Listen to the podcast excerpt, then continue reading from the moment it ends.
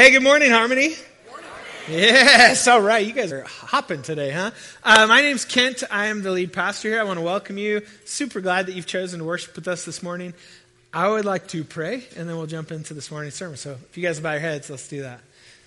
Uh, Jesus, I, I'm really grateful that you love me. Um, you know, you know who I am at my deepest core in ways that other people don't, and I'm just grateful that you, you still love me and that you look at me and you call me your child. I pray for anybody in here, God, who's had a rough week, maybe a rough month or a rough year already. And I just pray that you would be their source this morning, that you'd show up, you'd speak deeply into their hearts, and that God, your story would come alive for us today. I love you so much, and I thank you for uh, how you've come alive to me. And um, I just want to keep following you for the rest of my life. It's in your name that I pray. Amen. Uh, so is do you guys have things you're not good at? Anybody? Like I want to tell you something super shocking. I am not good at everything, all right? I know I know you thought Kent has got to be good at everything. I'm not. I just want I want to get that out there in the open. Uh, actually, one of the things that I am terrible at is geometry. Did anybody take geometry in high school? Yeah. I, were you good at geometry? Like I I took geometry and it, I I literally got an F in geometry, all right? This, is why I went into ministry. You don't have to do much math here, all right? Uh, that's not why, but it was a huge contributing factor. Uh, uh, I, I got an F the second semester. I got a D, and I thought, oh my gosh, like I, just, I was really good at algebra. I got A's in algebra. I, algebra two, I got A's. Do not let me like create angles and stuff because I'll mess them up evidently. Uh, but then I went to college, and I thought, okay, all those days are behind me. I'd kind of turned a corner. I'm going to work hard and get good grades.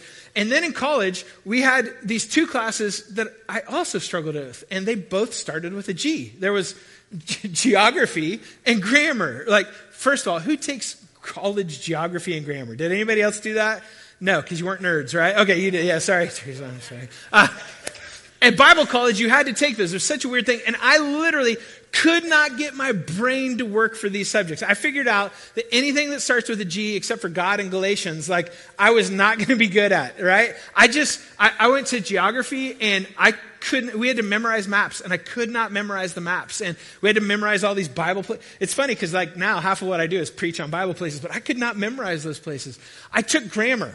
They, in Bible college, you have to take grammar because if you want to take Greek, which I realized I was not good at G things, so I didn't take Greek, but, uh, you have to take grammar in order to take Greek, Greek. And I, I literally took grammar and in college, no joke, I'm in college, I got to the point where I was watching Conjunction Junction. Do you remember that show?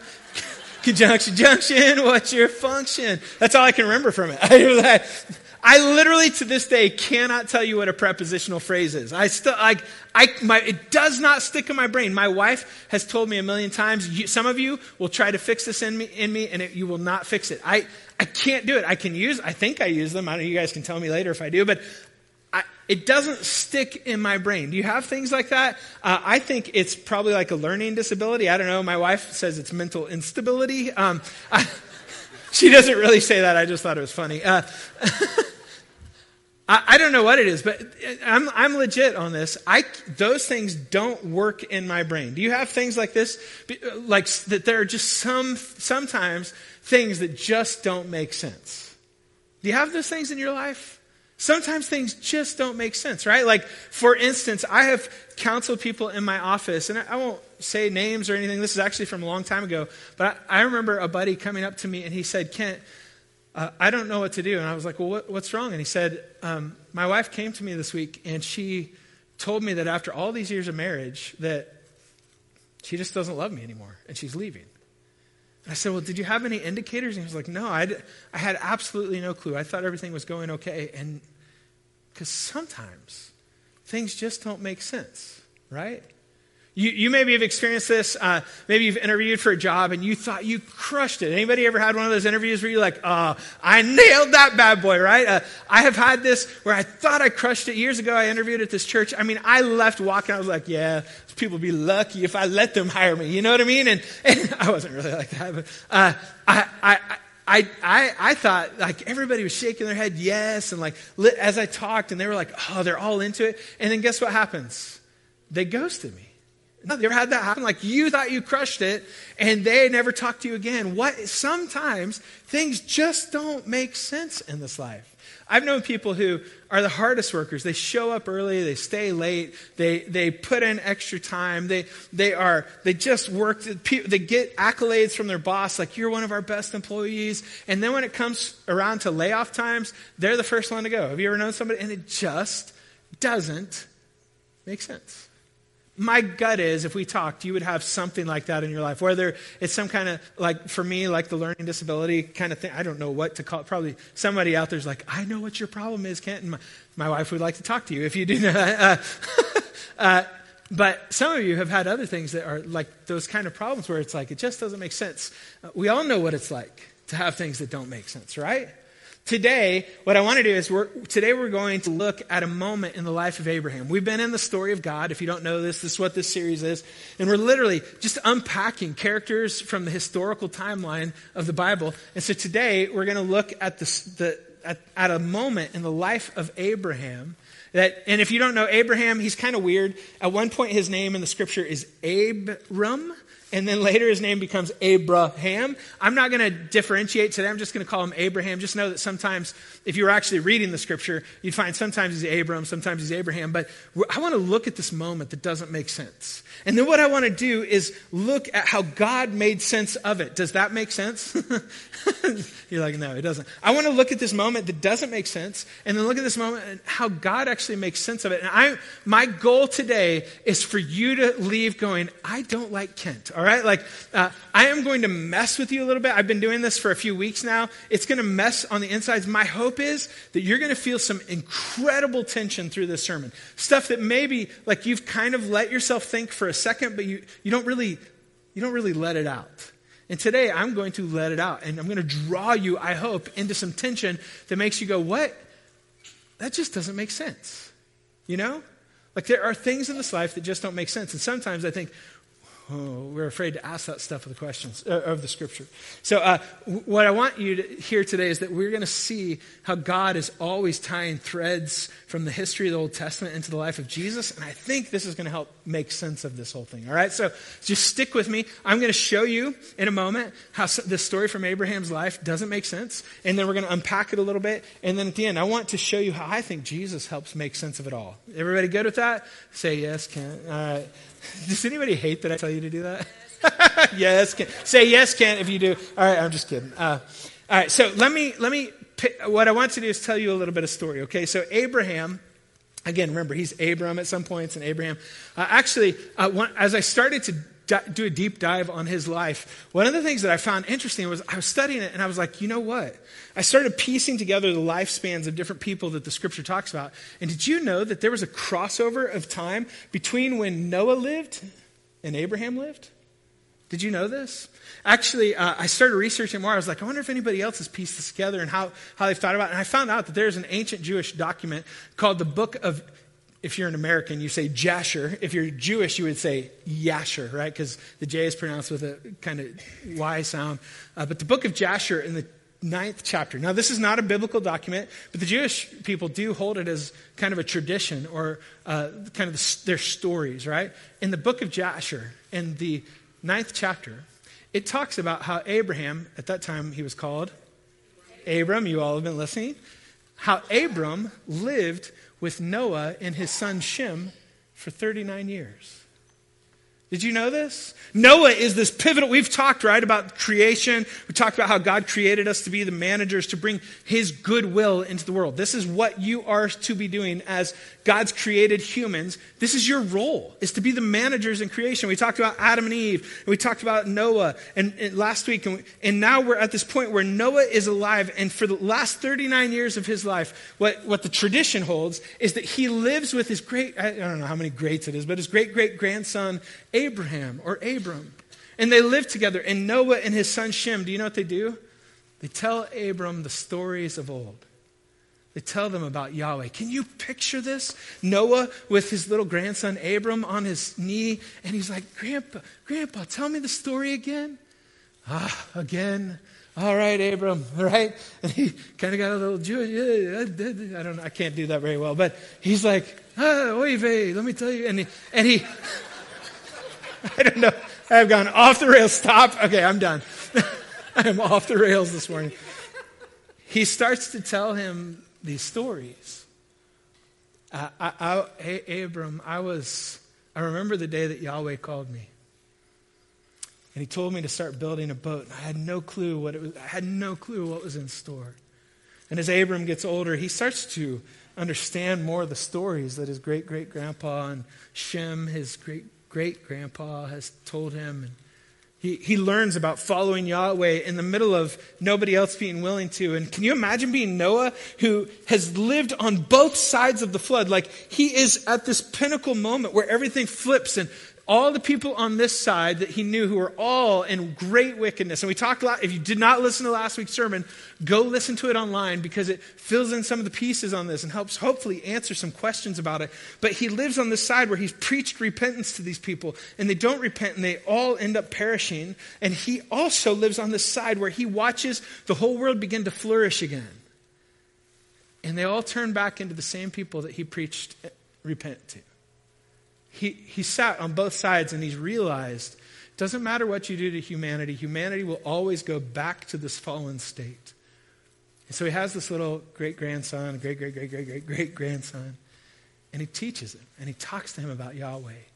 And as you follow the story and you pick it up in the scripture, the Old Testament, you find that Abram, as he grows up, he will eventually hear the voice of Yahweh too, call him to do some strange things.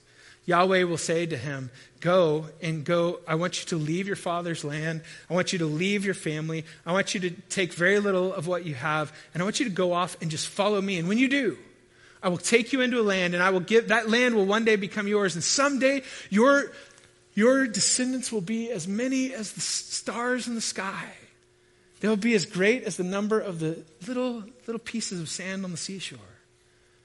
Abram follows God and he walks out into faith, into trusting him. And uh, what we find is like you, I could build the story up and make you think Abram and Abraham is this really great guy, but really, Abraham isn't perfect. Did you know that? He's not perfect. We actually catch him lying at some points. We catch him being deceitful. We catch him being manipulated by his wife. Get this. Abram is told that he, he will have a child, he'll have a son, and he doesn't have one. He gets to be kind of elderly, starting to get older. And so his wife Sarah is like, I know that God promised this, but I, I don't know what to do. What I'd like you to do is just, I can't bear you a child. So instead, sleep with my servant girl, and she'll have a child for you. And Abram is given Hagar. Can you? I, a couple weeks ago, I talked about uh, if your wife ever asked you if she looks fat and something to like just walk. Right? what do you do if your wife is like, "Here, sleep with this other lady"? Like, uh, listen to me. You do not touch that, or you walk away. Okay, right? This is. I, I need you to get. This is dysfunctional at its core. This is weird at its core. These, I, I, remember when I first read these stories as a Christian, I was like, what's going on? These people aren't moral. Why are they are like the, the, the people that we look at? But what is, what is significant about their lives is not who they were. Actually, when you read these stories, you find out, oh, they're, they're like us. They're messed up. They're dysfunctional. They are screw ups. They do stuff wrong. They lie. They cheat. They deceive. Like some of them go really far into this. What is different about Abram, what, but what Abram is known for, is his faith. Abram is known as a man of faith. When God says to him, imagine right now God coming to you and saying, Leave, leave Toyota, leave, leave Georgetown, leave your job, leave everything you have. What do you say to that?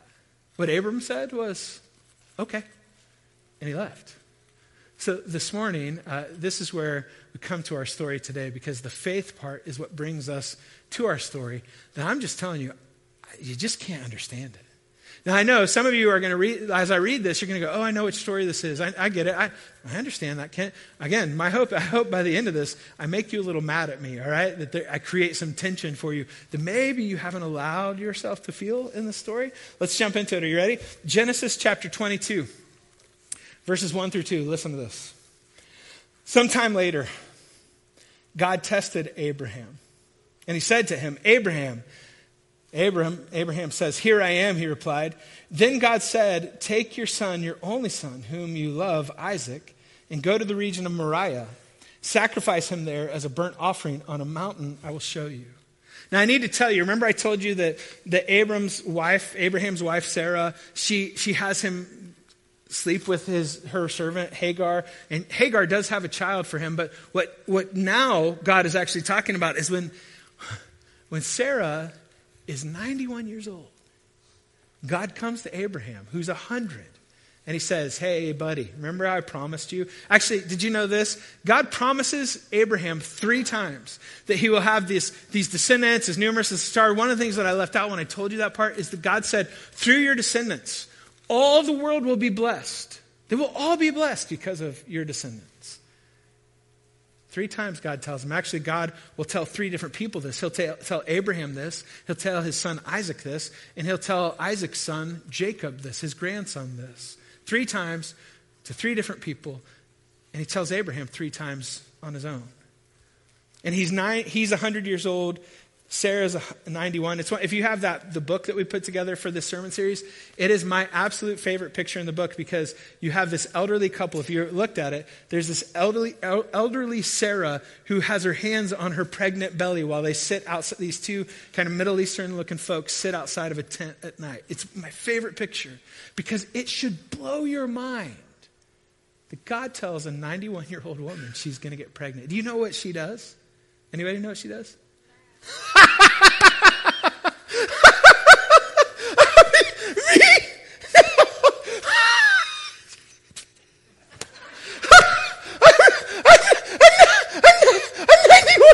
Old. Right? She laughs. She laughs when God tells her. 91 years old. That's what you should do. These are real people. This is really weird. 91 years old, 100 years old. He has, Abraham has had this little miracle child come out. Can you picture him? Weather worn hands, wrinkled up. He's 100 years old.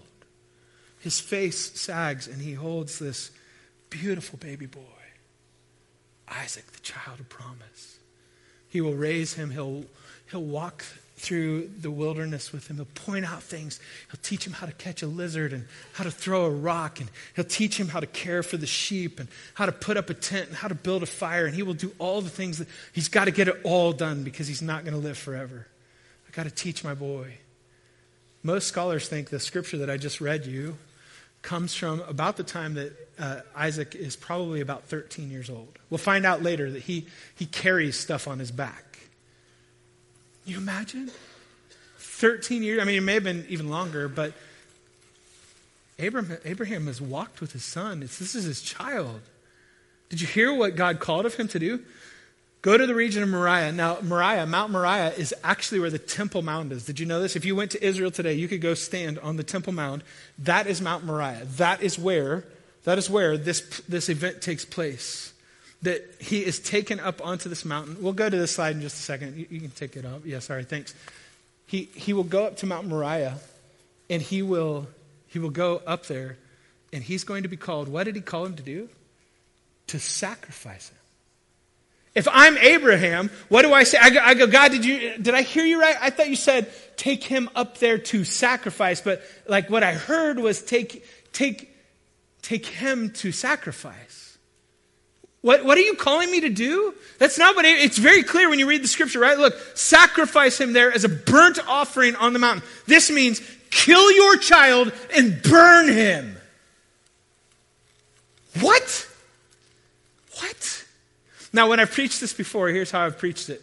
I've been like, he's, he's being called to give up the promise and follow the promise maker, which is true. This is his promised child. He has been called to, to this promise to take this child. He's going to raise him. And what's the child going to do? Three times he's told that all the world will be blessed through this. This is the child. And now God is saying, take the child and kill the child. I, I want you to know, we're going to talk about this in a moment, but God condemns this kind of activity regularly in the Old Testament. And now he's calling him to it? Something doesn't feel right. Let's keep reading. Genesis chapter 22, 6 through 8. We're going to skip forward to verse 6 through 8. Abraham took the wood for the burnt offering. He placed it on his son Isaac, right? So now you can picture Isaac is big enough that he can carry this bundle of wood on his back. He, he placed the wood on his son Isaac, and he himself carried the fire and the knife. So here's Abraham. His son is carrying the wood. He is carrying the fire because they didn't have lighters, right? So he's got to build a fire and take it with him. And he has a knife with him. What's the knife going to be used for? To kill his son. What? Isaac spoke up. This, I'm just going to warn you. If you're like a tender-hearted person, this next part is going to rend your heart. Isaac spoke up. And he said to his father, Abraham, Father? Yes, my son. Abraham replied. The fire and the wood are here, Isaac said, but where's the lamb for the burnt offering? Abraham answered, I imagine his voice is quivering, I can't prove it. God himself will provide the lamb for the burnt offering, my son. And the two of them went on together. What do you think that walk was like through the desert that day? Well, I mean, is Abraham talking to him? Probably not. If, it, if it's me, I'm, I'm worried, I'm thinking, I'm tears, I'm thinking back to those moments of teaching him to throw the rock. And, and, and here's poor Isaac carrying the wood, and he's like, What's going on? Normally, my dad's pointing out stuff, and he's talking about the, the flora and the fauna and like teaching things, and he's just so quiet. Dad, Dad, what's going on? I, we, I've got the wood, we've got the fire and the knife, but I don't see an animal. Can you picture Abram's, Abraham's face, weather worn, wrinkled, dusty, tear streaked? Isaac quivering like I don't dad is acting weird. Son, God will provide, and he knows how God's going to provide. God's going to provide his son. His son is going to be the sacrifice. Can I just say this? It just doesn't make sense, right? Just doesn't make sense. Why would God require something of someone like this? Why? Doesn't this feel wicked instead of right? Doesn't? I know uh, we're not supposed to ask that kind of question, Kent, but it does, right? This feels wrong. Take your child. You promised. You gave him to him. I'm, I waited 100 years now. What? He's 113. I don't know how old he is. He's pretty far into life. And now you want me to kill him?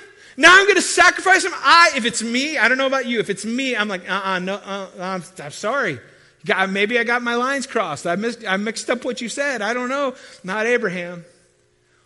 What is going on here? Do you feel the tension? Does your heart break? I want to read you this next part of the passage. It's verse 10, and I actually want to slow it down for just a second because um, I think Moses, who is writing the, and recording the story, I think he intentionally has the story go pretty quick because he doesn't want your heart to be as rent as it's going to be in a moment. Because I want you to listen to this, I want you to actually put yourself there. Use your adult imagination to put yourself in this moment, watching it, and listen to what happens. Verse 10. Oh, before I read it, don't put it up yet. if you were reading in the scriptures up to this point, you'd find out that Noah, or Abraham, sorry, not Noah, Abraham actually has taken the wood off of Isaac's back and he has built an altar that he is going to light on fire eventually. And his plan is he will light it on fire with his dead son's body on top of it. This is gra- I mean, it's graphic, I know, it's terrible. And he, he, he builds this altar and then he binds his son up like you would an animal and puts him on top of the wood. What do you think Isaac is saying in that moment? Daddy, please, Dad, I don't, I don't know what I did wrong. Dad, please stop. Dad, Dad, I promise I'll be a good boy. Please, Dad. Right? And can you picture Abraham just weeping, holding back all of his words, all of his emotions, all, all of that? What the scripture says in Hebrews is that he, he, all he had was the faith that God could raise the dead. You can read this in book, or Hebrews chapter 11. That's what, that's what people think, like, he must have just had faith that God can raise him from the dead. What is going on? Listen to verse 10. Speaking about Abraham, he has Isaac before him, bound up. Then he reached out his hand and he took the knife to slay his son. What? Are you kidding me? When people paint this, when great artists have painted this, they paint Abram with his hand raised to strike him. I believe Moses can't personally himself stay in this moment long. So immediately he's going to resolve it, okay? But I need you to stay in it a moment because what is it like to be Isaac bound, laying there? What does it do to your soul to think about it? Doesn't it mess with you? Do you, am I wrong? Are you not asking the question? Like, what in the world is going on here? I don't understand it. Am, am, am I wrong? Does this mess with anyone else? Does it mess with you? Let's resolve the tension. This is what happens. Verse 11 But the angel of the Lord called out to him from heaven Abraham, Abraham, here I am, he replied. This is what he has said many times to the Lord. Verse 12 Do not lay a hand on the boy, right? God stops him. Do not do anything to him. Now I know that you fear God because you have not withheld from me your son, your only son. Abraham looked up and there in the thicket, he saw a ram caught by its horns. He went over and took the ram and sacrificed it as a burnt offering instead of his son. I know that resolves the tension. Isaac doesn't get killed. But can I just ask the question still? What in the world is going on? I mean, what in the world? God takes him all the way to this point. He asks him to do this seemingly wicked thing to kill his own son. And then at the last moment, it almost feels like mentally abusive, doesn't it? Like, what in the world? What is going on? I just don't understand the why. Do you? Am I, am I alone? Anybody else? Am I, I promised you I'd give you some tension this morning, didn't I? So you're like, dang it, Kent. Uh, what is going on? I just don't understand it. Could I, remember um, I told you that there's a thread tied directly between the pas- this passage and the one, the one that I'm about to read. There's a thread that's tied between the Old Testament and the New Testament to Jesus. Do you remember that? Do you remember what God says to him as he saves his son? What did he say? Let me read it to you. He says, Now I, I know that you fear God. I know that you fear God. Why? Because you have not withheld from me your son, your only son. And I want to read you this passage. It's probably super familiar to you, but I want to read it with the feelings that you have about Isaac and Abraham. And I want you to hear this. John 3:16. For God so loved the world that he gave his one and only son. That whoever believes in him shall not perish but have eternal life. Can I tell you a secret that's true about Abraham's life and is true about your life and my life? Abraham's life was not really about Abraham. That's what he thought, right? I'll have these nations, it'll bless everybody, it'll all come through me, it'll happen. But that's not, it is what happened. But I need you to know it, it wasn't about Abraham. What was it about? It was really about Jesus. It was about this thread that was tied from every moment in Abraham's life to the life of Jesus. You do know, let, let me read, it's, it's really interesting to me because after this moment with Isaac, this is what God says. He again repeats the promise to him You'll have all these nations, people will come from you, blah, blah, blah. And then he says, And through your offspring, all nations on earth will be blessed. Why? Because you have obeyed me. You have obeyed me. I, uh, I need to tell you that inside of Abraham, he carries a certain genetic code. And this genetic code will be passed on from generation to generation to generation until there will be this young woman named Mary, who one night, you know the story, right? One night, Mary will be visited by an angel. And the angel will tell her that she will carry in her womb, again, another miraculous pregnancy like one you can't understand. She'll carry in her womb this little baby, and his name will be Jesus. And you know the story, right? Jesus will carry that genetic DNA that came down through Abraham, it will come into him. Remember, all nations will be blessed because of Abraham and his seed. And that Jesus, he will, he, he, you, do, you do know that he's not a normal human. He is completely 100% human. But the way the church has always described it, the way the, the scripture describes it, is that he was also 100% God. The God who is this magnificent being that you and I cannot even begin to comprehend or understand. God shoves all of himself down into this person. And he lives this life that is perfect, where he walks around and he heals blind people and he restores their sight and he, he touches lepers who haven't been touched for like years and years and he raises people's children back from the dead. And he will live this perfect life and he himself will be taken up on top of Mount Moriah. Remember, I told you that was the Temple Mount? Did you know that when the Pharisees and the Sadducees judged Jesus, the place where they did that, that seat that they sat in, was on the Temple Mount? Jesus will be taken to this place of the greatest sacrifices. And he will be judged in front of them. And you, you remember what they say, right? They say, Let him go! Let him go free! He did nothing wrong! No, no, no, no, no. They say, Crucify him.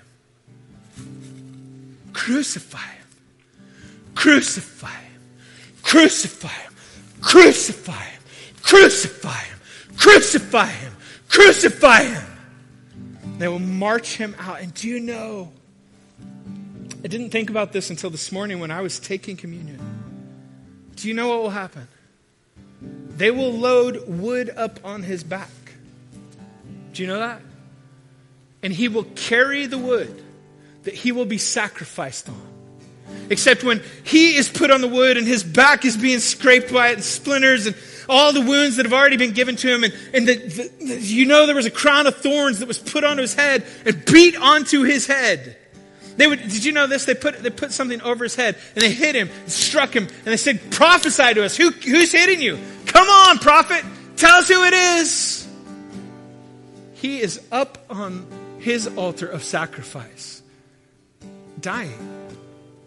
But there's no ram, there's no ram in the, there's no ram in the woods. He goes all the way through it, all the way to the end. See, I think that's how God makes sense of the story. God is foreshadowing what he himself will do. I think, I think, I think that God wants you to not understand the sacrifice of Isaac. Why? So you'll understand how monumental his sacrifice for you was. I think he wants there to be tension. I think he wants you to look at it and go, no, no, stop. What are you doing, God? Who tells, who tells somebody to sacrifice their son? What in the world are you doing? And then you breathe this big breath of, oh, he stopped it. But I think he wants you to feel that so that when he does it and he doesn't stop it, you'll know exactly the depths of his love for you for you. See, I think Christians, especially, are super good at believing that God's love is for everybody else, but probably He doesn't love me. Right? You ever known somebody like that? Maybe you feel that. Like, uh, could I tell you a little secret? I'm a liar. Could I, I tell you a little secret? I, I cheat at stuff. I, I'm, uh, I, I can have a temper like nobody's business. I, I can keep going on and on, right? The reality is, Jesus, knowing all that about me, he still put the wood on his back. He knew what he was in for. Isaac didn't know. He knew what he was in for. And he took it like a man. Puts the wood on his back. He marches as far as he can until he finally falls down and somebody else has to help carry it. And then they put the nails in his hands. Do you know the scripture says that he could have called down a legion? This is thousands of angels. One angel could have wiped out the whole city. Thousands of angels he could have called down. He could have just popped the nails out of his hands and stepped off the cross. But he's held there. Why? Because he loved you. And he loved you. And he loved you and you And he loved me in the midst of my darkest moments. This is what blows me away about uh, grace. That's what this is called grace. Grace is this undeserved goodness that's given freely to you. What blows me away from, about it is that Jesus, th- there's a scripture that says that while we were yet sinners, basically, while I was doing the worst thing that I've ever done, what's the worst thing you've ever done? Ken, I don't want to think about it. Think about it for a moment. While you were doing that, Jesus looked at you straight in the face and he said, Yeah, I'm doing this for you right now because I love you. That's why I'm doing it. Not, I, have known so many people who are like, let me just get my life together. Let me kind of fix some things. Let me, let me, I just need to get some stuff together and then I'll accept Jesus. No. He knew all the stuff you needed to get together and he was like, yeah, yeah, I'm still going to die for you right now. I'm still going to do it for you right now. I know all, I know, I know. I know that addiction that you have. I know the way that you think about people in your mind. And I'm dying for you now in the midst of that. It is grace. See, I think you were meant to look at that moment in Isaac's life and be so disturbed so that when you looked at the cry, cross, you'd be so amazed. It would change everything for you. This morning, we're going to sing this beautiful song in a moment that talks about the cross and what Jesus did for you. But I want to offer you something a little different. You, know, you don't have to do this. It's okay to stay where you're at. But I find there's something pretty, pretty powerful that happens when you physically do things. I understand some of you can't like physically get around. Maybe it's a little bit difficult with a huge crowd. So don't feel guilty if you just stay where you're at. That's okay. You can use your imagination. But for those of you who can and are able and want to, we're going to sing this song, and I want to offer to you because we have a cross over here. It's not the cross, like it's just a cross. But it's made out of rough and tumble wood. I was talking to my wife, and she said when I felt it, when I actually put my hand on it, it changed how I perceived it. I want to invite you, come up, stand in front of it, put your hand on it, feel the things that would give you splinters. Get the smell in your nose because it's got a little creosote on it from being a railroad ties. I don't know what theirs would have smelled like, but it wouldn't have smelled pretty. These were, these were ways that you killed criminals. Feel it, touch it, smell. Use your imagination to put yourself in that moment where God Himself climbs up onto the pile of wood and He says, I will sacrifice myself. Why? For Kent. I will do it for Jane. I'll do it for Billy. I'll do it for Crosby. Billy, Cros- I don't know. My brain is so messed up. I'll do it for you. I'll do it for you. This morning, what would it look like for you to come up, put your hand on the cross, and take all the tension that you felt about Isaac and unload it on him? What some of you don't know is that God really is real. And he really wants you. There is a miracle. There are miracles that happen all the time. What I see them when I see them happen is when somebody seeks God with all their heart. He shows up. He is as all he's as in as you are in. So go all in on it. And you'll find He's really right there ready to meet you. Whenever you're ready, I want to invite you, sing this song with us. Go all in with Jesus. If you want to, some of our folks who are wearing the green lanyards there are prayer counselors. They would love to pray over you. If you want somebody to pray with you, come and find one of them. They'll be standing along this wall over here. Uh, if you need to talk to somebody and make a decision for Jesus for the first time, do it today. This is the time to do it. Whenever you guys are ready, come join me at the cross.